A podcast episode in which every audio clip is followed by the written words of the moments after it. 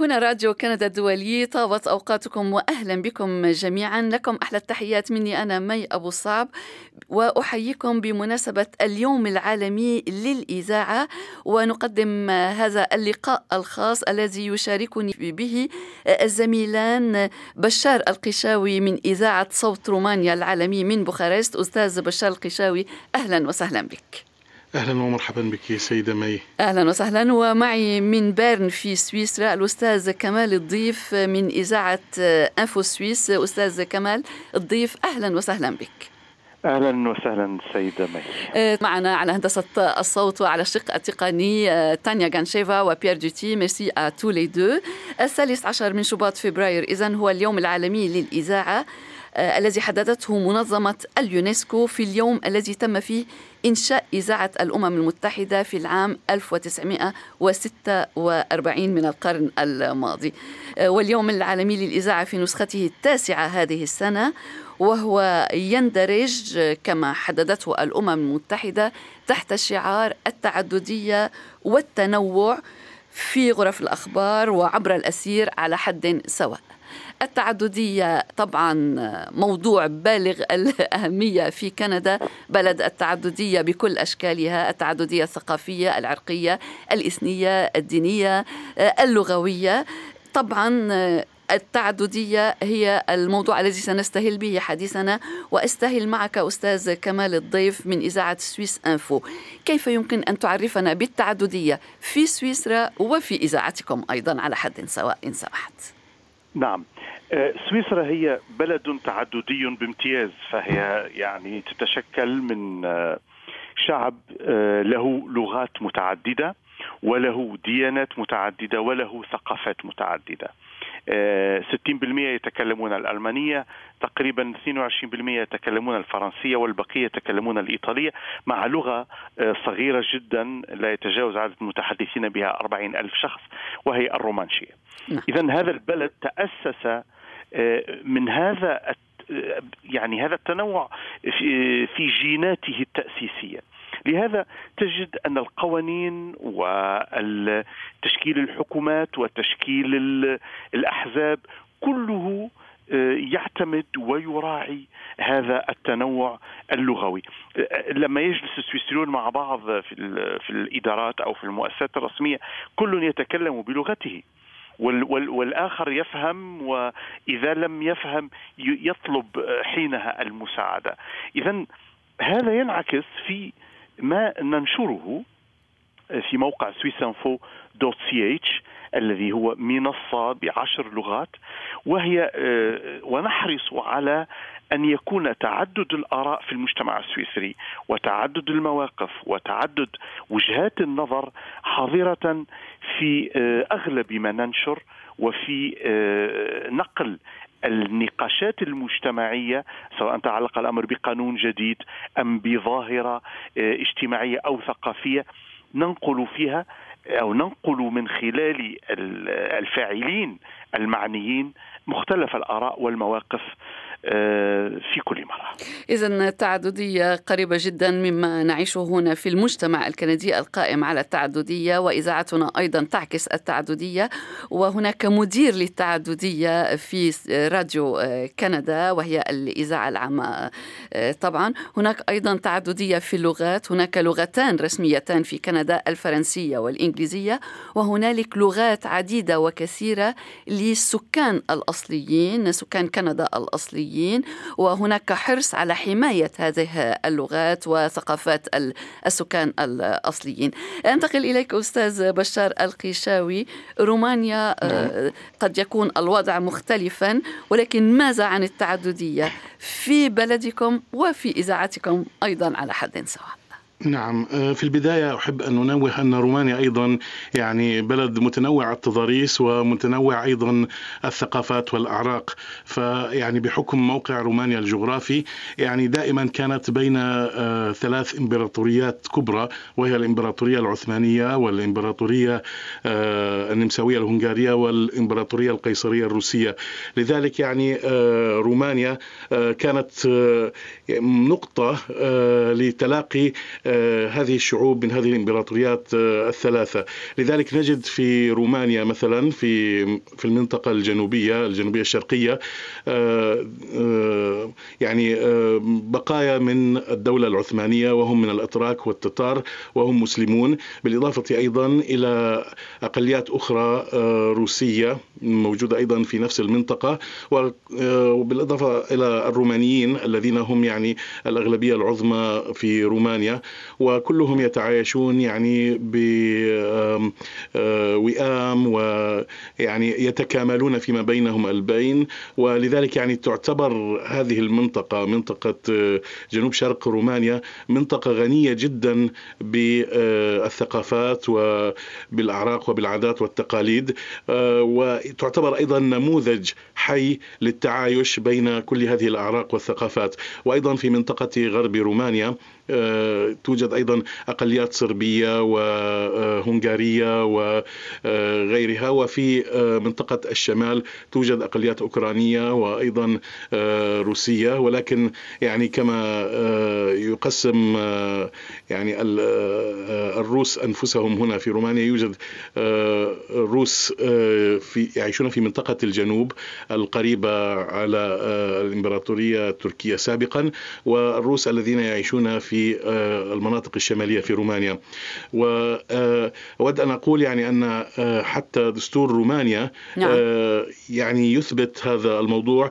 ويقول أن الجميع شركاء في الوطن بغض النظر عن العرقية أو عن الديانة أو عن الأقلية التي يمثلها لأنهم يعني توحدوا في دولة واحدة وطنية وهذا أيضا ينعكس على مستوى البرلمان الروماني حيث يوجد حوالي 18 نائبا يمثلون الأقليات نعم. العرقية الروم... الموجودة في رومانيا نعم. الأقليات العرقية الوطنية نعم. والدينية الموجودة في رومانيا طبعا آه، باستثناء الأقلية المجرية آه، التي يعني بحكم أن عدد آه، ذوي الأقلية المجرية في رومانيا كبير نسبيا مقارنة مع الأقليات الأخرى فهم يعني لهم تشكيلة سياسية تمثلهم في البرلمان ويعني تقريبا يصوت لهم حوالي 6% من الرومانيين وهذه النسبة تعكس آه، نسبة آه، الهنغاريين الموجودين في رومانيا. ويعني أكاد أقول أنهم يعني آه، يتمتعون بحرية كاملة يدرسون بلغتهم الأم حتى يعني أسماء الشوارع والمدارس وكذا كلها باللغة الهنغارية يعني. فلهم يعني ميزات بحكم نعم. أن يعني لديهم حزب قوي يمثلهم في البرلمان. يعني حرية واحترام لكل الثقافات. والأعراق والأصول أيضا نعم. إيه، كم لغة لديكم في إذاعة صوت رومانيا العالمي وكيف تعكسون وإلى أي مدى تعكسون هذه التعددية في إذاعتكم أستاذ نعم. بشار القشاوي نعم. آه، في إذاعة صوت رومانيا العالمي آه، كنا يعني في الفترة آه، الشيوعية نبث بأكثر من 30 لغة. ولكن بعد الثورة تقلصت تدريجيا اللغات ووصلت إلى 12 لغة حاليا. منها اللغات الست المعترف بها رسميا في الأمم المتحدة مثل الإنجليزية والفرنسية والإسبانية والعربية والروسية والصينية. أعتقد نعم. بالإضافة أيضا إلى آه، آه، اللغات آه، الإيطالية والأوكرانية والصربية أيضا وتوجد أيضا إذاعات ضمن الإذاعة الدولية الأخرى التي يعني لدينا إذاعتين دوليتين في نفس المبنى. الإذاعة الرومانية التي تبث بشكل عام للأقليات الرومانية وللرومانيين الموجودين في الشتات ويدخل ضمن هذه الإذاعة أيضا برامج مخصصة للناطقين باللهجة الأرومانية وهي نوع من الرومانية المقدونية وهي يعني لغة يتحدث بها عدد كبير من سكان منطقة البلقان وهم يعني آه، يعتبرون نفسهم آه، جزء من الشعب الروماني هم قريبون جدا للشعب الروماني. وأيضا آه، يعني خلال يعني العامين الماضيين بدأت إذاعة صوت رومانيا العالمي أيضا تبث باللغة العبرية اليهود آه، الذين هاجروا من رومانيا و آه، نحو يعني بما أنهم نعم نعم بما أنهم يعني تقريبا يمثلون ثاني أكبر جالية في الشرق الأوسط. فايضا لديهم يعني هم يتكلمون اللغة الرومانية وهي لغتهم الأم وأيضا يتحدثون اللغة العبرية. فلذلك كان هذا يعني الاهتمام بهذا العدد العدد الكبير من الرومانيين الموجودين يعني خارج حدود البلاد. آه، يعني أضفتم عفوا أضفتم لغة اللغة العبرية إلى لغاتكم الأخرى نفهم منك. نعم وهذا كان قرار من يعني آه، آه، يعني من من الإدارة. إدارة الإذاعة نعم, نعم. ماذا نعم. عن القسم العربي كنت ستقول عن القسم العربي نعم, نعم. بالنسبة للقسم العربي يعني القسم العربي هنا في إذاعة صوت رومانيا العالمي تأسس في الخامس من أبريل نيسان من عام 1961 ومنذ ذلك الحين ونحن نبث بلا انقطاع ل منطقة الشرق الأوسط وشمال أفريقيا والوطن العربي والمتحدثين باللغة العربية في كل مكان. و آه، يعني الجدير بالذكر أن آه، السيدة التي أسست آه، القسم العربي في رومانيا هي كانت مدرس يعني أستاذة لغة عربية في الجامعة ووالدها كان دبلوماسيا في مصر. ويعني انضم إليها أستاذ لغة عربية سوري كردي الأصل. هو وزوجته وكانا يعني لاجئين في رومانيا في ذلك الوقت خلال الحقبة الشيوعية. ثم انضم أيضا زميل آخر وهو مخرج مسرحي نعم. عراقي آشوري مسيحي. ويعني وبعد ذلك كان أيضا لدينا زميل من السودان سوداني عمل أيضا في البي بي سي نعم. وتعاقبت يعني على القسم العربي جنسيات عربية وأيضا غير عربية من الرومانيين نعم. الذين يتقنون اللغة العربية ويتحدثون بها أه. يعني هم يعملون في الإذاعة باللغة العربية؟